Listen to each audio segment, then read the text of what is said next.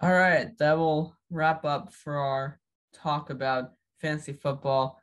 And obviously, there's uh, ESPN has so much websites and stuff. You can uh, literally search on Safari. It's the beauty of technology we have of how you can draft.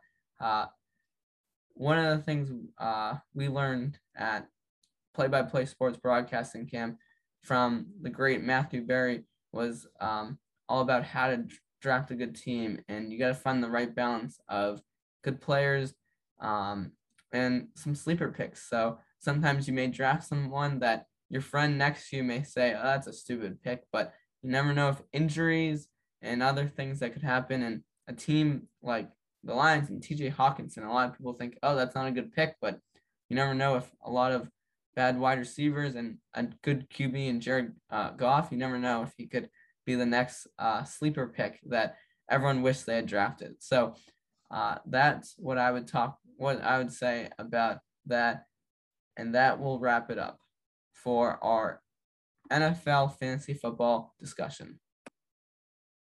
Welcome back, and now it's time for CBJ in your face. So, first topic we got is who is a better point guard in the NBA? Uh, Corey and Jason, he had a hot take a few weeks ago saying that Luka Doncic is a better point guard than Damian Lillard. So, with that, got a few minutes. Take your way, Jason. Okay, so I personally think this is a hot take. I think this is just facts. Like everybody should be saying this right now. And if you're not saying this, I kind of think you're a bit crazy. Luka Doncic is by far the better player than Damian Lillard. And you don't even need the stats to show it. I mean, the stats, of course, show it. But just watch the games. You see Luka dominate in every single way. There is there's very few things that Damian Lillard does better than Luka. The only things that I give Damian Lillard the edge on is shooting at an efficient rate. But Luka has improved on that as we saw at the end of the season and in the playoffs. And also um, probably just um, just three point ability at, in, as a whole. Three three pointer is probably dominated by Damian Lillard. But I'd say probably everything else in the um, everything else that you need in a complete player Luka Doncic is better at than Damian Lillard. He is a better volume scorer, as Damian Lillard is a better pure scorer. Luka is a better volume scorer. He will drop more points when he wants to, when he can. He also gets the team involved. He carries his team. Damian Lillard has CJ McCollum as a second option, who averaged 23 and a half points almost last year. You also had Jusuf Nurkic, Enes Kanter, Robert Covington, Norman Powell was almost a 20 point scorer last year. And Luka, he had Kristaps Porzingis, who absolutely fell apart in the playoffs last year. And Tim Hardaway Jr. is not a second option on a playoff team. I'm sorry to say it, but he is not. So Luka Doncic absolutely carried that Mavericks team. He almost took down Kawhi Leonard and Paul George by himself. And if you look at those playoff stats, I mean, yes, I don't like use stats to back up uh, my arguments. I know we say arguments come from the heart, not the stats. Uh, 36, 8, and 10 in the playoffs on 49 41 um, shooting field and three point percentage. Um, and also, he's a better defender than Damian Lillard, and that's not a debate. Yes, Luka is not a good defender, but he's an average defender. Damian Lillard is defensive liability. He is a subpar defender, and Luka, you can rely on him to get stuff. He's he's strong. He's got he's got a good frame. He's yes, um, having a bit of a height advantage might give him the advantage in like any um debate but I love Luka Doncic, and he is by far better than Damian Lillard. All right, so I like your points about saying he has a better uh, field goal percentage. Uh, Luka has a better field goal percentage than Lillard. His rebounds are better, uh, and you say that his defense is better, but I'm actually gonna have to disagree. And of the games I've seen, Lillard is like always on the ball. He scores so many points. He's a lead leading scorer in Portland. Yes, he has McCollum, but it also helps him. He gets um, some assists to McCollum, who then shoots it, and that's why Portland is sometimes one of the dangerous teams because they have another player that can help uh, um, that can help Damian Lillard. Unfortunately, in Dallas, Luka is a one-man show and sometimes can't do everything on himself. And you see uh, sometimes he forced shots that uh, that go in. Luckily, especially that one against the Boston Celtics this past year in Dallas. But uh, Damian Lillard knows how to shoot threes anywhere on, basically on the court. If it's a layup, if it's a pull up shot, if it's a three, if it's a half court, he can shoot anywhere, just like Luka. But Damian Lillard has uh, better shooting and he has a better free throw percentage, which means you're you're getting more consistent with Damian Lillard than Luka Doncic.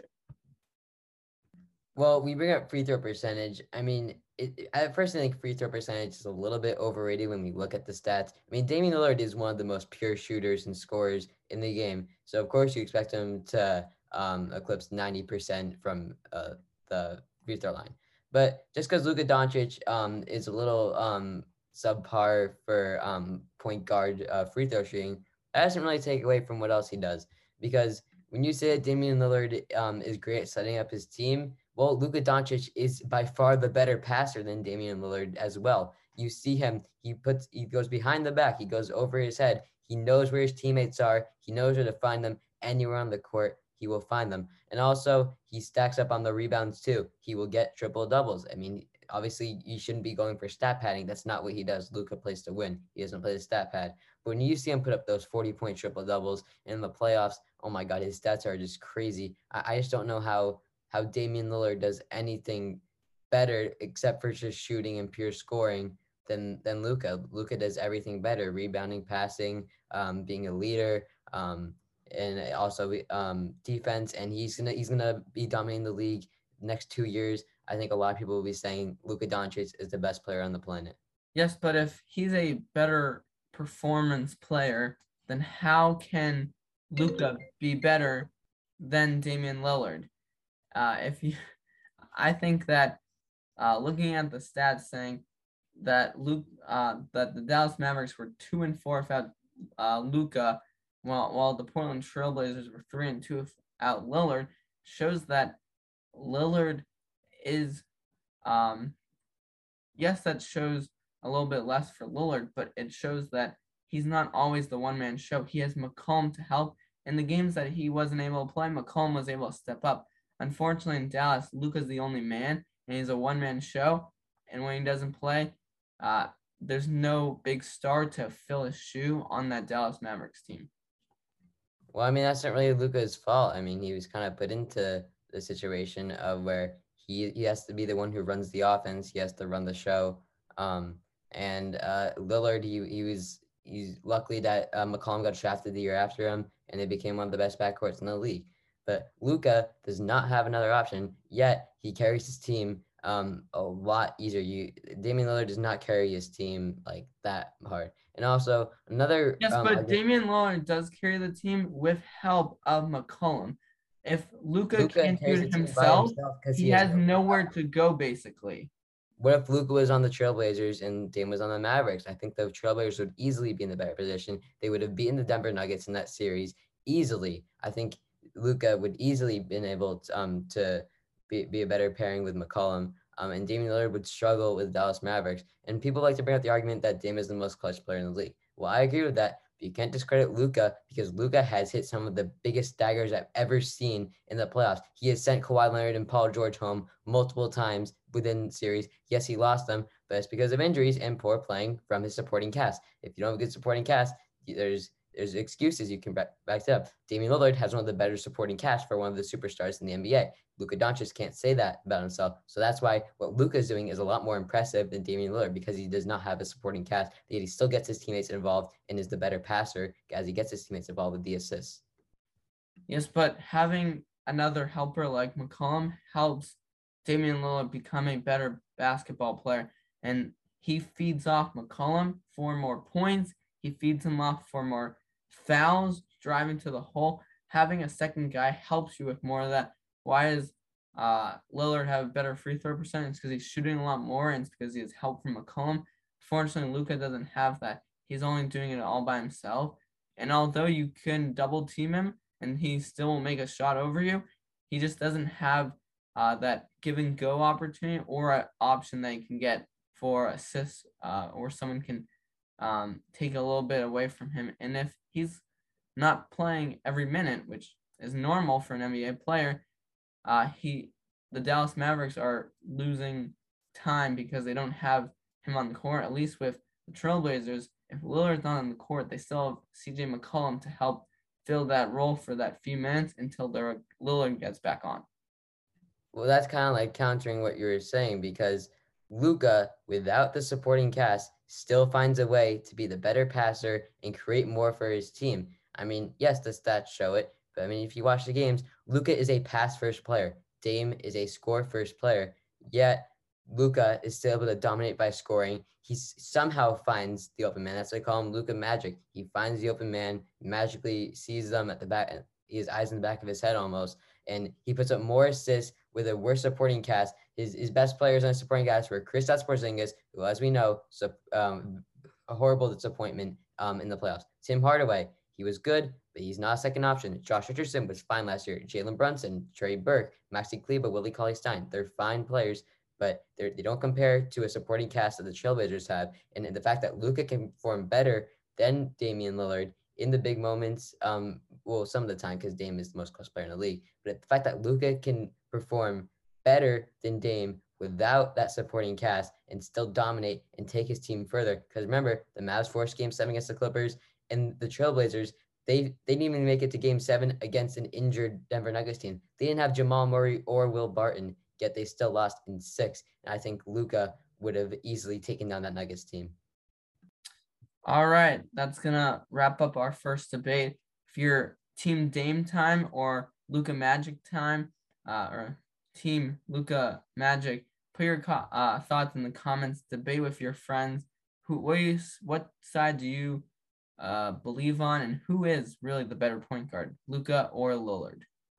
To Another segment of the show. Um, we're still doing our PTI in your face um, topics. Um, we're moving over to the NFL for another topic. Um, this one is, I think, a really controversial one that I love talking about, and I can totally um, debate either side um, of this argument. And it is who should the Patriots have as their starting quarterback for Week One? Will it be Cam Newton or Mac Jones? Well, not just who it will be, who do we think it should be? And I'm going to go jump into my argument I think it should be Cam Newton. And while I love Mac Jones, I think Mac Jones is the future of this franchise and will be the, the star in New England. He'll be he'll, he'll carry on Brady's legacy if he needs to. I think he can bring Super Bowls to New England, bring them back to a championship city or um, championship um, area in the U.S. I think Cam Newton's the safer play uh, right now um, at the quarterback position because he has he's the veteran experience. He's a former MVP. Yes, he is not that former self, but he knows the game. Um, he's he's going to be more useful in a lot of schemes this year because the NFL is becoming um, a little bit more dependent on the quarterback running the ball. Cam Newton was one of the um, first guys to really introduce that. Um, before like Randall Cunningham, Michael Vick, there was no one else, and then Cam Newton came along, and he's influencing guys like Lamar and Kyler Murray who just take off. And Cam Newton, he we've seen him um, in training camp. He's looked a lot better um, in the last few weeks in the preseason. The, I'll say in week two, eight for nine on great, great accuracy. Um, and he had a 151.4 QBR, which is close to perfect. Um, he only played one quarter. I think if he played more, he would have been fantastic. Um, and you also have those excuses from last year that slowed him down, like COVID, um, not having a full off season um, to get with the system and meet, meet the team, meet the coaches. Um, and he did also didn't have a receiving core. But this year, there aren't any excuses. He already looks really, really good um, with some of the guys that are starting getting benched. So I think Cam Newton is the guy you want to go week one. Yet Mac Jones is still the future of the team. So as much as I want to say Cam Newton as a veteran should start, I really think Mac Jones deserves the week one start. And I'll tell you why. First off, Cam Newton, ever since he won MVP in 2016, which has been five years since, uh, he has not been the same. Uh, the next couple, next year he faded. The following year he was injured. Uh, or the next two years he was injured. Last year he had COVID. And what do we expect from this year? Not much. Just the same. Same as usual since he's won MVP. On top of that, Mac Jones, the reason why the New England Patriots drafted him, because it was because of his decision making. And this week in practice with Cam Newton sidelined due to a COVID mishap, which was not Cam's fault, according Bill Belichick. Uh, Mac Jones got uh, QB1 reps, and he had an awesome uh, practice the other day because of his decision making and his throws to great wide receivers. Yes, the wide receivers are still not awesome in New England with Agholor and Bourne being a better option. But after that, you got Meyers, and um, it kind of drops off from there. On the other hand, tight ends are going to be big, and Mac Jones is going to favor from that. Uh, Hunter Henry and Jonnu Smith are two big tight ends, and uh, Mac Jones has the um, ability to throw to those big guys. One big thing we saw from uh, Cam last year was his decision time and how long it took for him to get rid of the football. If he continues like he throws like he did last year, he isn't getting these passes quick enough. He's not going to be the starter. And even if he is the week one starter, he ain't going to be the starter for very long. If he plays like he did against Eagles in the preseason game last week, he is to be the week one starter. Okay, so I like the argument for Mac Jones, and I'd like to think that Mac Jones can be the Q QB one for Week One, and I think he can be. But the thing is, Mac Jones needs that um time to wait and learn from the veteran. And I think at one point this year, they, they might hand it over to Mac Jones, see what we can do. I think he is NFL ready. And I think if they do start him, I'm not mad at that. I mean, yes, I might be a little biased because Cam Newton's one of my favorite players ever. I've always loved him, like even since he was drafted number one overall back in 2011 with the Panthers. Um, it, I just want to clarify: you will be upset. You will be upset if Max starts because you think Cam Newton is I'm, much, I'm much better than him. I don't. I don't think he's much better than them. I won't be upset because I'm so excited to see what Mac Jones has got, and I think he's the future of the team. Like I said, he he's the, he's a guy who can bring us to the Super Bowl. I don't think Cam Newton can ever do that for the Patriots.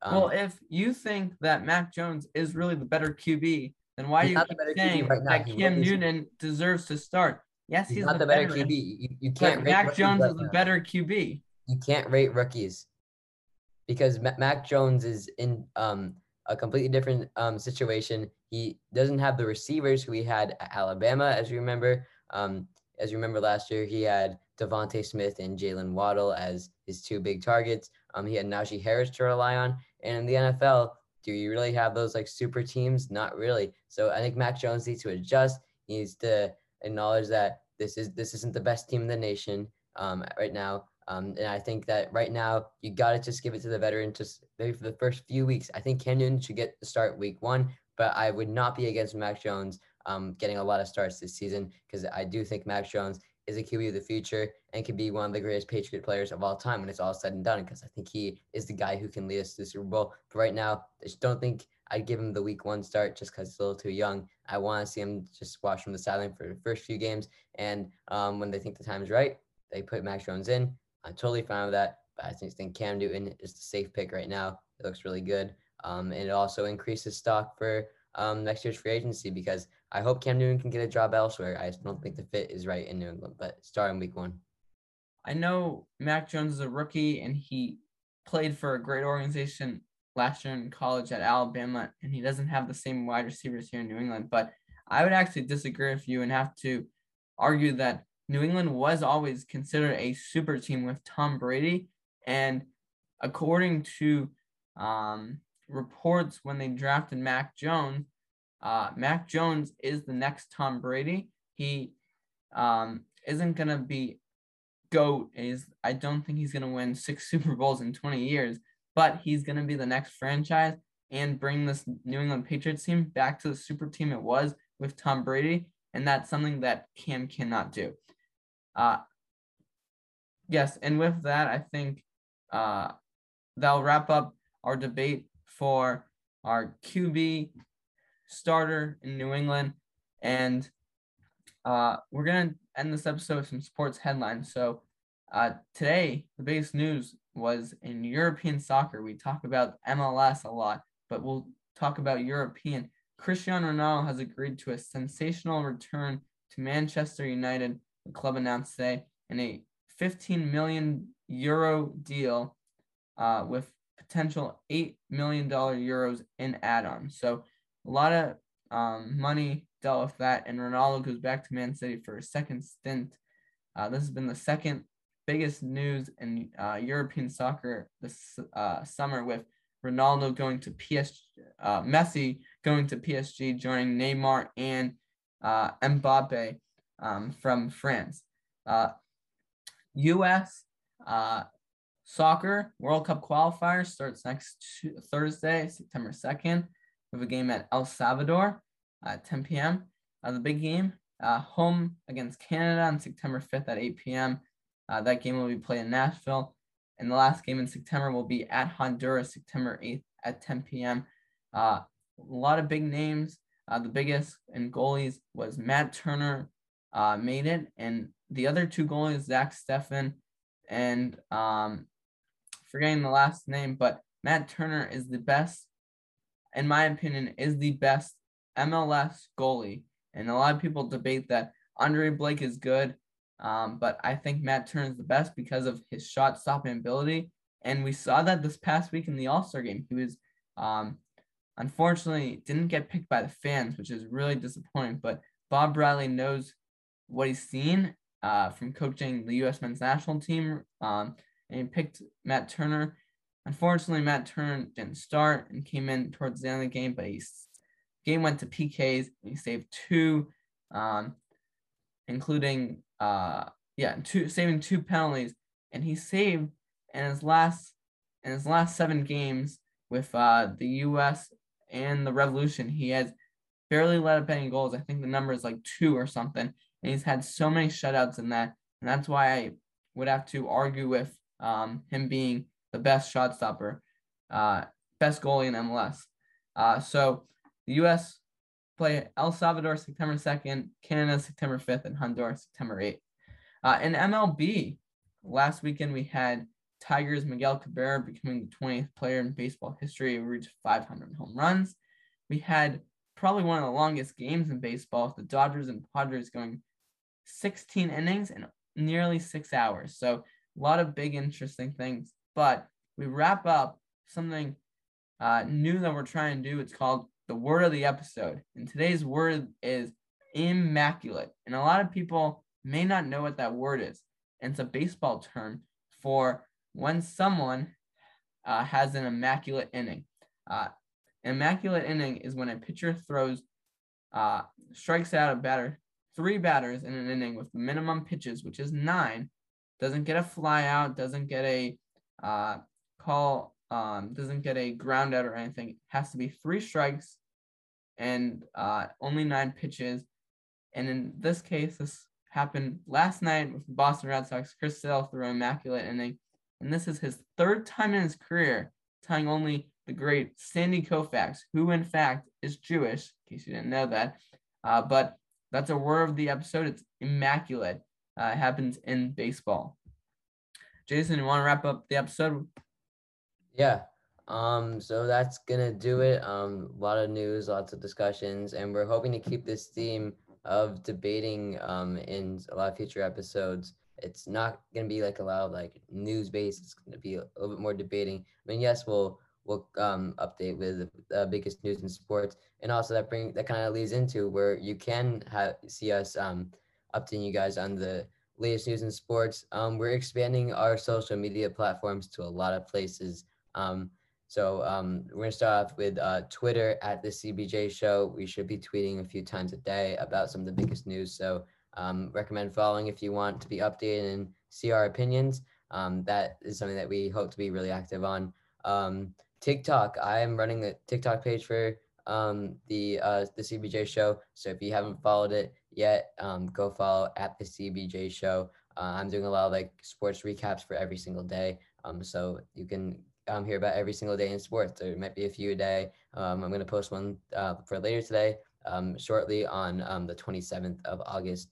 Um, so go follow over there. We got a lot of great content. And of course, Instagram we've had for a while. CBJ.sports. Um, if you haven't followed there, go follow there. We're posting on the story, and we might um try to like change the content that's gonna be posted. So um make sure you um uh look at that. Uh, we also have Uh, an email if you want to that. with us.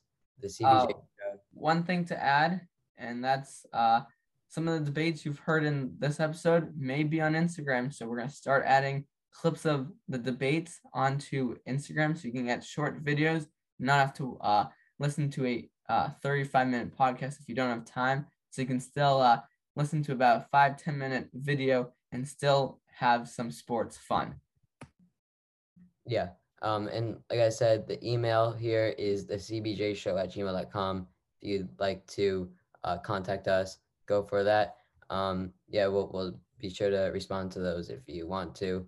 Um, and also, we're changing up the YouTube. It's not going to be on Brandon or my channel. Um, we're gonna we have a new channel called the CBJ Show. Just search up the CBJ Show, and you will find our YouTube channel. We haven't posted there yet, but they will. We will have it um, posted uh, soon.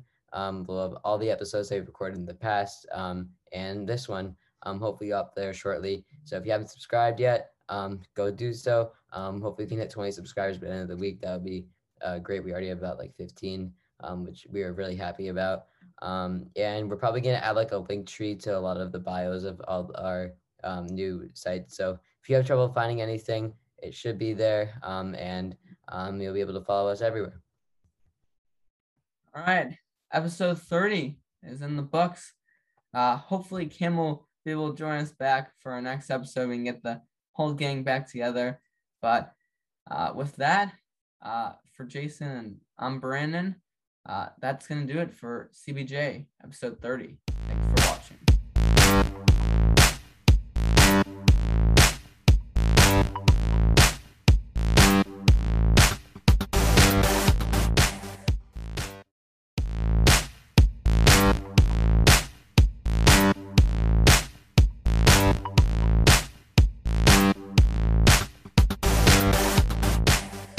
Hello and welcome back to the CBJ show.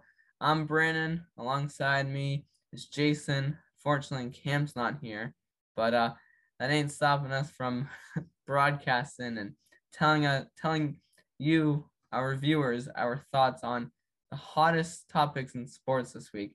Um, we are going to add a um, little bit of a, a new style, new activity for this podcast. If you're a long-time listener since the beginning, you know debates hasn't really been something we've been doing a lot lately, but we've been tackling and uh, trying to improve our podcast, and that's been something we've gone as a feedback.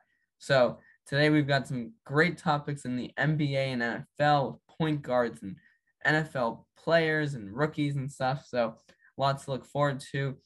And we got some new social platforms that if you haven't followed already, we'll touch upon at the end of the episode, um, where you can tell your comments here on YouTube at the CBJ Show. This is the new platform, um, or on Instagram, Twitter, TikTok, and so on and so forth. With that, we're just gonna dive into our um, first part of the show, which is our NFL fantasy football preview. We know fantasy football, uh, the regular season starts on September 9th with the Cowboys at the Bucks.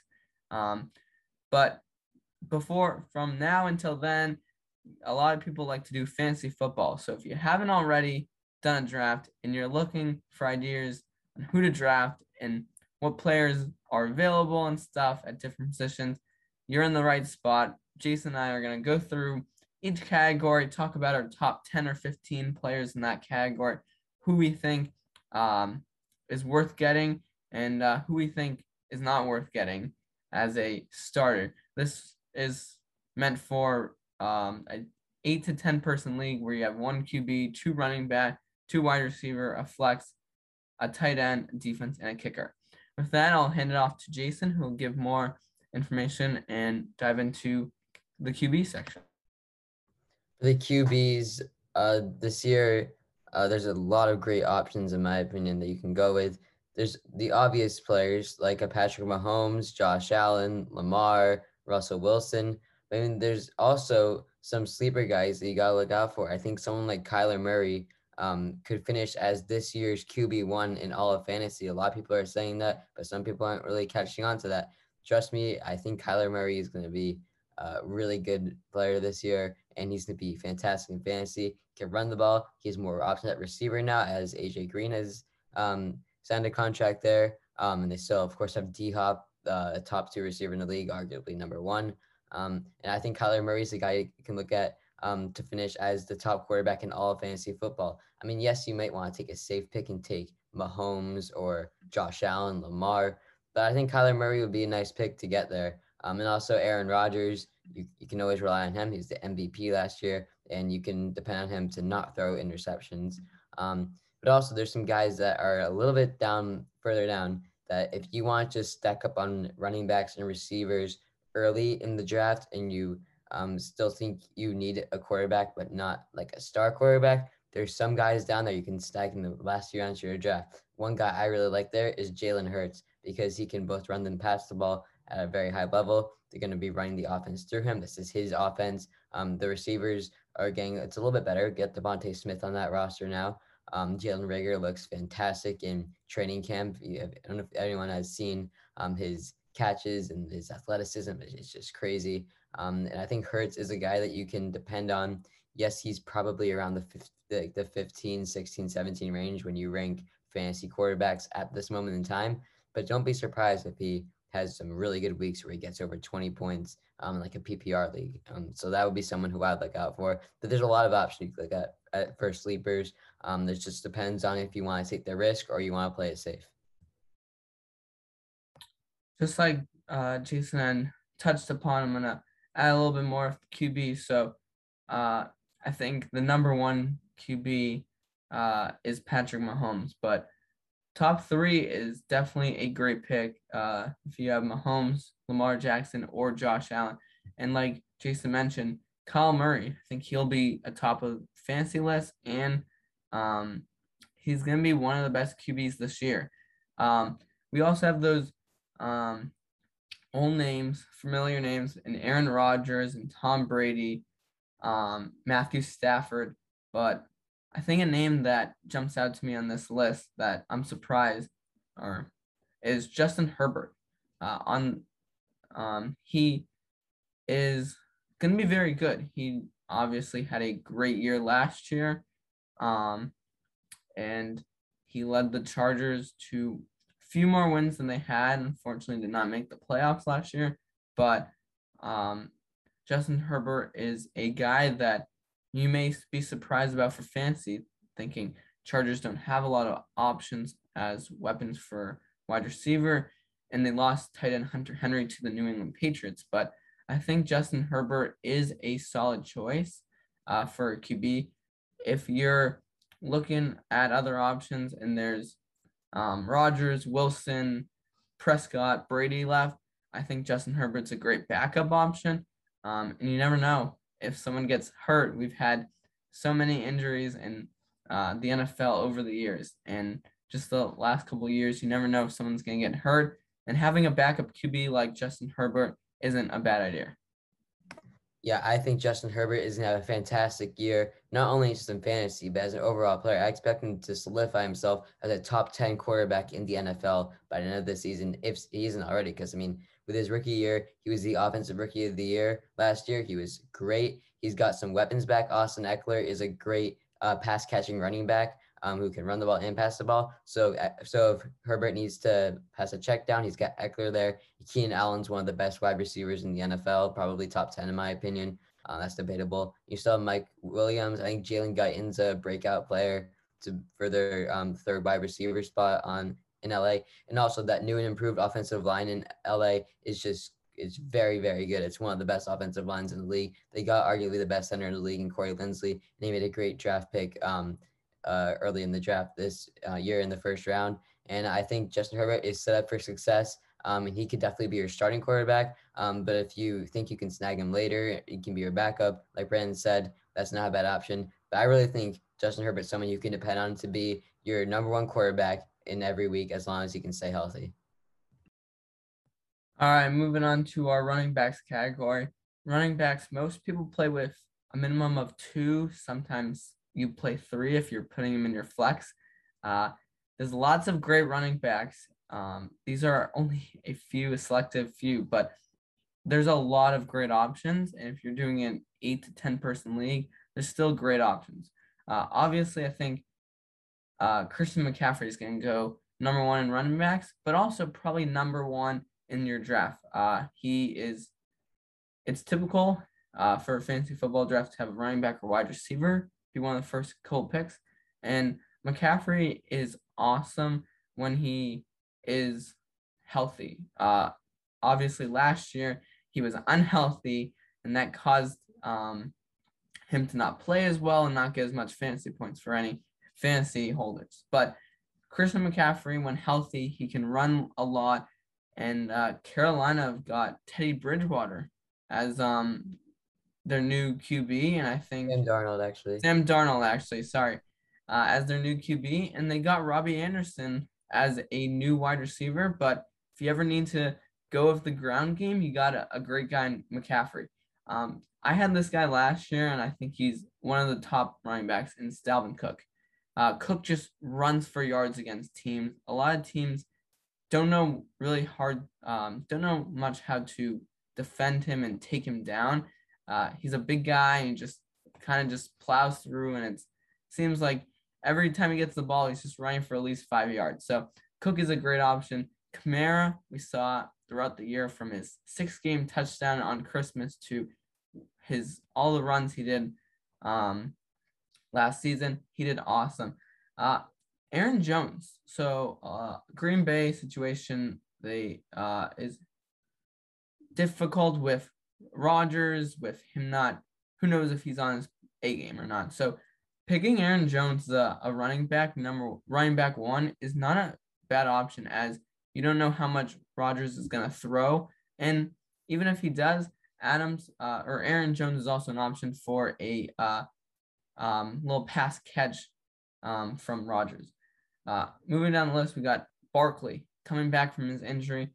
If you want to take the risk of him coming um, after what he did coming back, it's the same with Dak Prescott. It's a little hard, to, unpredictable to predict if he's gonna be a good player, but uh, Saquon Barkley is definitely a running back one in my books. Uh, obviously, Ezekiel Elliott is great. Austin Ekeler. I think a lot of people put him uh, farther down um, the list than he should be. He was great for the Chargers. Like we mentioned, Herbert has those weapons, but the, with Herbert at QB and Ekeler at running back, it's a scary Los Angeles Chargers team that uh, we didn't really get to see last year with uh, all the injuries and stuff that happened. Um, my guess is I'd pick um, a sleeper for a running back second would be Joe Mixon. He picks up a lot of ground game and he's good, but there's a lot of question of what's happening Burrow. Is he coming back or not? Is he what he was before he got injured? Is it going to be, are they going to rely on him a lot? Uh, I would pick Joe Mixon up for your starter because you never know if he's going to get a lot of yards. Yeah, I'm also a big fan of Joe Mixon. I mean, his game is very volume dependent because this year Joe Burrow has a lot of receivers to throw to. Now he has Ja'Marr Chase and alongside Tyler Boyd and Tee Higgins, who I think is a really good receiving core. So I think someone like Joe Mixon is going to be volume dependent. There's going to be some days where he doesn't get that many touches, or if he has like an off game, they're going to try to throw the ball a lot. And also, there's going to be those days where he, they just feed him. He's the workhorse in the backfield, and he gets like 20, 25 carries those are the days that you want Joe Mixon. I can tell you that's going to happen at a lot of points this year. Um, but going back to what you said about guys coming off injuries, I'd still be willing to take the risk of taking them because because a lot of those guys are still very young. Like Christian McCaffrey just turned like 25 a few months ago.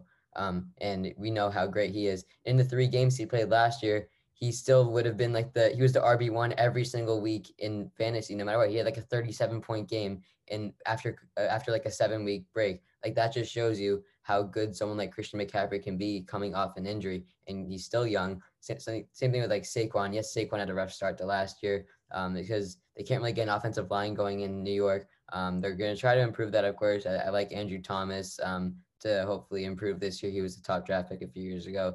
Um, not not or last year, not too great, but I think he can improve.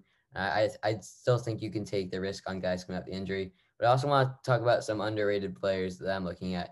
I like someone like Antonio Gibson to be your RB1 because he's to get the volume he needs. Um, Washington, they're to run, they're to run heavy. We know that for sure. With JD McKissic, they like play, passing to him. They have a lot of other running backs. They ran Peyton Barber a few times last year. And I think Antonio Gibson could, could get involved uh, very quickly. And also, a rookie, nobody's talking about him being an RB1. I think he can be. Najee Harris, the Pittsburgh Steelers, I think you can depend on him yes, he's not a first round pick, but if you get in the second round, I think that it's going to be very, very big. So my biggest advice would probably be try to stack up on your running backs early because there's only like 15 or so running backs you can depend on to give you 15 plus a week. That's what I'll say. You can look at you can get your wide receiver ones in the third and fourth round. There's only a few of them, but if you play your cards right, you should get two RB ones and hopefully um, a high a wide receiver one and a high end wide receiver two with low end wide receiver one upside. So that's how I would play it personally. So just stack up on your running backs.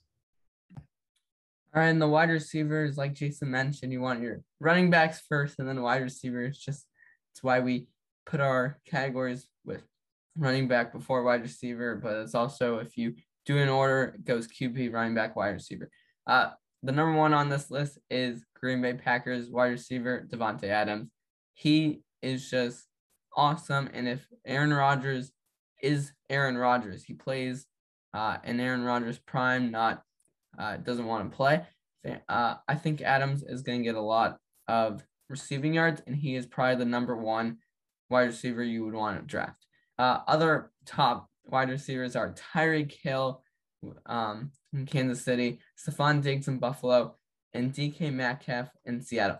All four of those teams have great QBs. Green Bay has Rodgers, KC has Mahomes, Buffalo has Allen, and Seattle has DK Metcalf. The only thing that I would point out of these four, and actually, sorry, I want to add number five, D Hop, because he is unbelievable after he caught that Hail Murray. Um, Kyle Murray is a great QB. The only thing with these five is Stiggs. And the reason why I bring this up is the NFL vaccination status is uh, has been definitely a topic that is um, debatable. We're not to really go in, but uh, right now, Josh Allen is unvaccinated, and that could lead to um, him not playing games or um, if he gets COVID or any other uh, reason why he's outside the team. And that could result in Diggs not getting as much. I'm not saying that's a reason why you should not get Diggs, but it is one risk factor you have to take with Diggs, as you never know what could happen. No one knew that Cam Newton was going to get COVID after at the beginning before the season started, but after week three he did. Anything can happen. Happen. Uh, a lot of good names on this list with Mike Evans in Tampa, Chris Godwin in Tampa, uh, Justin Jefferson in Minnesota, Julio Jones in Tennessee, um, and AJ Brown in Tennessee. My steal in this is going to be with the Chargers again. If you've been catching a theme, we like to ride in the Justin Herbert train. I think Herbert will be the solution in LA. And I'm going with Keenan Allen. He's a lot of a lot of people think he's underrated. Um, and it's because he doesn't get that many passes, but that was also because his QB wasn't the best. Yes, Philip Rivers, you can say is a good player, but he's not a player like Rodgers, Mahomes, or Brady. Uh, and I think Herbert is going to be the next kind of young star, one of the best young stars, and probably definitely one of the best in the last 2020 NFL class. And Keenan Allen knows how he can catch a lot of stuff and get you a lot of fancy points. So if you're looking for a wide receiver sleeper late in the rounds, Keenan Allen may be your best opportunity. I agree with that. I think Keenan Allen is a very good um, person to target in probably the third or fourth round of your draft, depending on you know how many people are in it and if people um, draft smartly. Uh, I, I like Keenan Allen. I think it's just a his thing is just he needs to get good volume because now Ekeler's back, you can't guarantee he's getting um, a lot of uh, catches because Ekeler's going to take carries and catches away from him. And also Mike Williams, I think, is someone who could break out this year. But I, I think Keenan Allen is definitely a solidified wide receiver one on any fantasy team, no matter what. Even if Ekeler's getting those carries, he's such a great contested catcher. He has long arms. He can catch over anyone. Um, and you definitely would want to draft him um, in the third or fourth round. Probably late third round is a great, great spot to add Keenan Allen. But my sleeper pick is someone um, who I think can finish top five in uh, fantasy wide receivers, possibly even higher than five, and that is uh, Atlanta Falcons receiver Calvin Ridley. And that's because the team has absolutely no other weapons than Calvin Ridley. Um, at running back, they've been transitioning from a lot of guys who went from Devonta Freeman a few years ago, then Todd Gurley, who disappointed. They lost Ito Smith this offseason, who split carries with Gurley last year. They signed Mike Davis, who I like Mike Davis, but he's not the solution at running back. And that receiver. Julio is out of there. It's um, wide receiver room is empty, and you know who wide receiver one is in Atlanta? It is Calvin Ridley. He's going to take over. You saw his stats last year. Well, now he's the number one option for the entire season. Um, yes, there's Russell Gage and some other guys there, and Hayden Hurst is a solid tight end. But Calvin Ridley with Matt Ryan, they're going to be a great connection. They won't win many games as a team, but Calvin Ridley can get your fantasy team some wins. So Calvin Ridley is someone who I would love to get in the third round of my drafts if I could get him. Um, and also another guy that um, people should not um, really be sleeping on right now. It, I'd probably say uh, AJ Brown. You can draft him pretty high, I think um, because AJ Brown's gonna get a lot more targets than Julio, in my opinion. Um, yeah, yes, Julio is more skilled, but AJ Brown is gonna be um, a lot more. Um, he's got a lot more volume in that heavy um, Tennessee offense. Um, Tannehill, um, who's been so underrated, and he's he's taking that step forward with Tennessee after um, a few bad years in Miami. Um, he's one of the better quarterbacks in the league, and I think AJ Brown is a guy that can break out as a fantasy player and then probably be um, close to that top five area. So um, I would look to draft AJ Brown in the fourth round this, or maybe even earlier than that, because he is a wide receiver one in fantasy without a doubt in my mind. Uh, one name that has sparked my attention that we haven't named yet, and you may be wondering why have we not talked about that? And it's Michael Thomas, and that's for a lot of reasons. One, uh, the QB situation is different. Drew Brees is gone with retirement, and it's been reported that Jameis Winston is a starter. Second factor is that Michael Thomas right now is injured still. He had an injury last year that sidelined him for a lot of the uh, regular season, and we saw him in the playoff game against the Bucs. He wasn't his best self due to the injury. So those two factors haven't uh, the reason why we haven't really mentioned him. And if you want to take the risk with Michael Thomas, just know uh, he may not play every week and he may not get as many catches as other players that we've mentioned. Uh, moving on to our tight end list, uh, the big name that jumps out here, there's actually a decent amount of tight ends that you can get as tight end one, but it's not many. I would say it's a, a list of five people. It's Travis Kelce of the Kansas City Chiefs, Darren Waller of the Las Vegas Raiders, George Kittle of the San Francisco 49ers, uh, Mark Andrews of the Baltimore Ravens, and Kyle Pitts of the Atlanta Falcons. Uh, the first four I'll touch upon first, and then we'll jump into Pitts.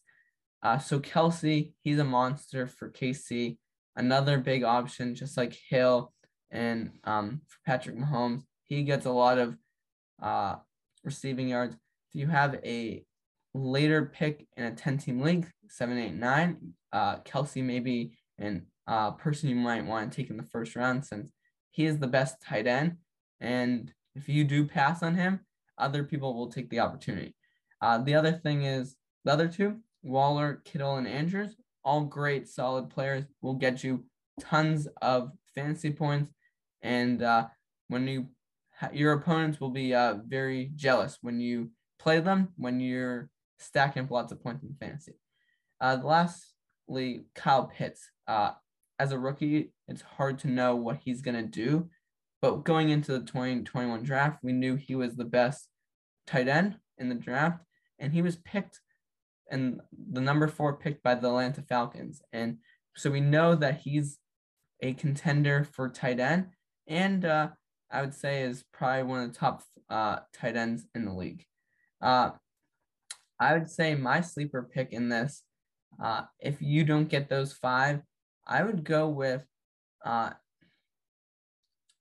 it's a tough pick, but I'm going to go Mike Gesicki of the Miami Dolphins, and that's because last year he actually was one of the biggest targets for Tua Viola. I think I'm saying that right in Miami.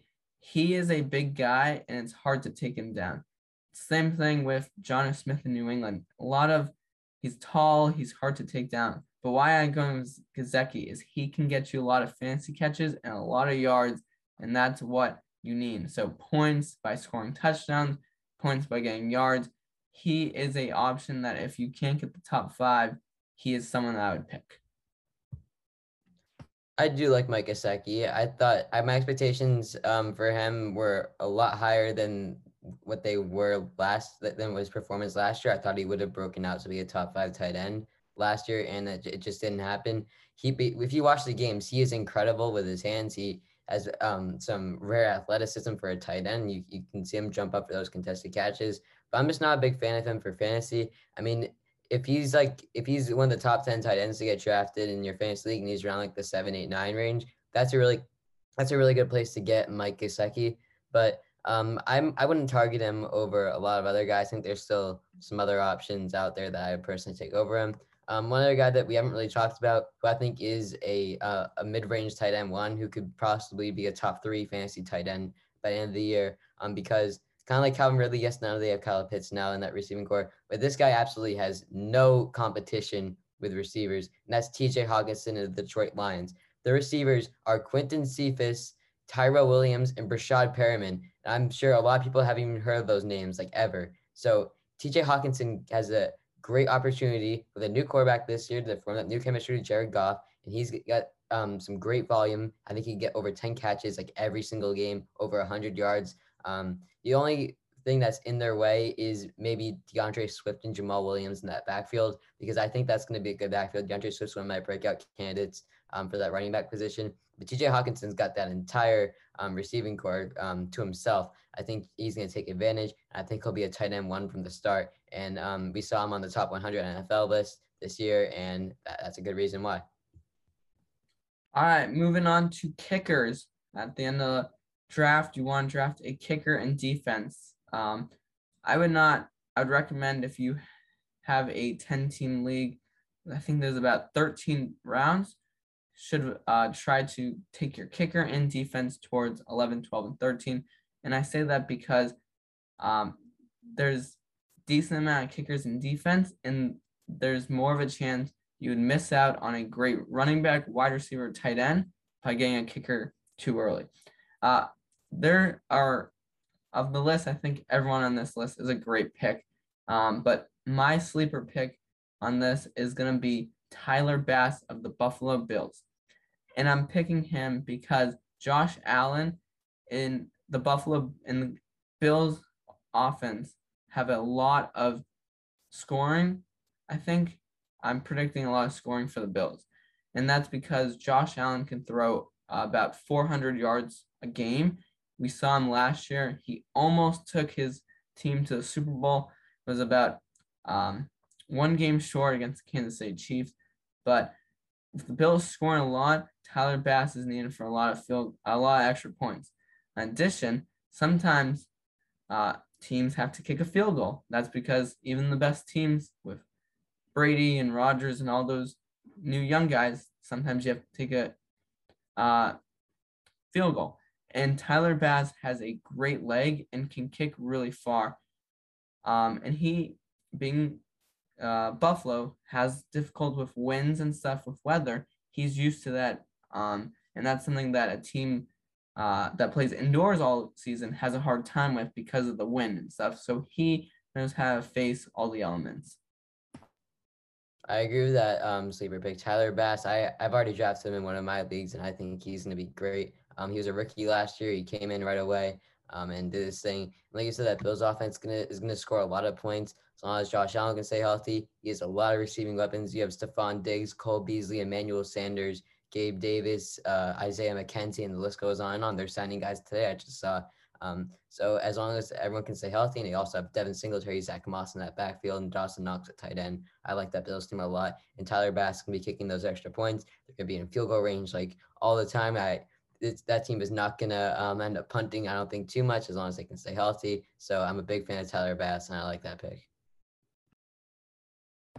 All right, with that, we're gonna move on to defense, and defense is a hard pick, and that's because in majority of fantasy leagues, you pick the whole defense. So uh, I remember once doing a, a draft with some people that had never really done it, and they last year Chase Young was an awesome player for the Washington football team. And someone said, Can I draft Chase Young? And it doesn't really work that way. You draft the whole team. Uh, you could have a few good players, but the rest could be bad. But it's uh, a um, challenge you, a decision you make when you pick your team. And actually, that kind of just leads into what I'm going to say. And I'm going to pick the Washington football team as my number one uh, defense. And that's because they showed it last year, uh, especially against great teams like Seattle um, and San Francisco, LA Rams. The NFC West was great. Uh, hard division, score a lot of points. We saw the Washington football team uh, step up and make those big plays, led by number 99, Chase Young. And I think they're going to continue that. Uh, that was one of the reasons why they won the division. It's the worst division in football, but their defense carried them in. So you had uh, a great defense with a little bit of magic from um, Ryan Fitzpatrick, and I think uh, the Washington football team will win that division. That's a preview for something we'll talk about later, but uh, I think the Washington football team is a great defensive uh, defense team that you should pick. Washington football team has, in my opinion, probably the best defensive line in the NFL. Um, so yeah, you gotta take them at some point. If you can snag them with one of the first um, defenses to go off the board, that would be great. Um, but one team I'm looking at as a very sleeper pick, and it's it's not really anyone who you think of at the beginning, um, but it's actually the Denver Broncos. Um, that might sound a little strange, but they have a lot of weapons on, in the uh, linebacking core. Their secondary is one of the best in the NFL right now. Yes, their schedule is going to kind of um, screw them over a bit um, because, I mean, they're not really in a position where they can win a lot of divisional games. They're, they face the Chargers twice, they face the Raiders twice, and of course, the Chiefs twice. Um, and at most, I think they're winning two games out of those six, probably just like one. And then they're playing some other difficult games. So yes, it's gonna be hard, but they're gonna rack up a lot of interceptions and sacks. I'm telling you that secondary is great. Um, Ronald Darby, Justin Simmons, Kareem Jackson, uh, Kyle Fuller, and also Von Miller is returning to that linebacking core along with Bradley Chubb. That that's a great, great group. And also this also includes special teams. Remember that. Um, so that's something to keep in mind when you're um, taking uh, defenses slash special teams.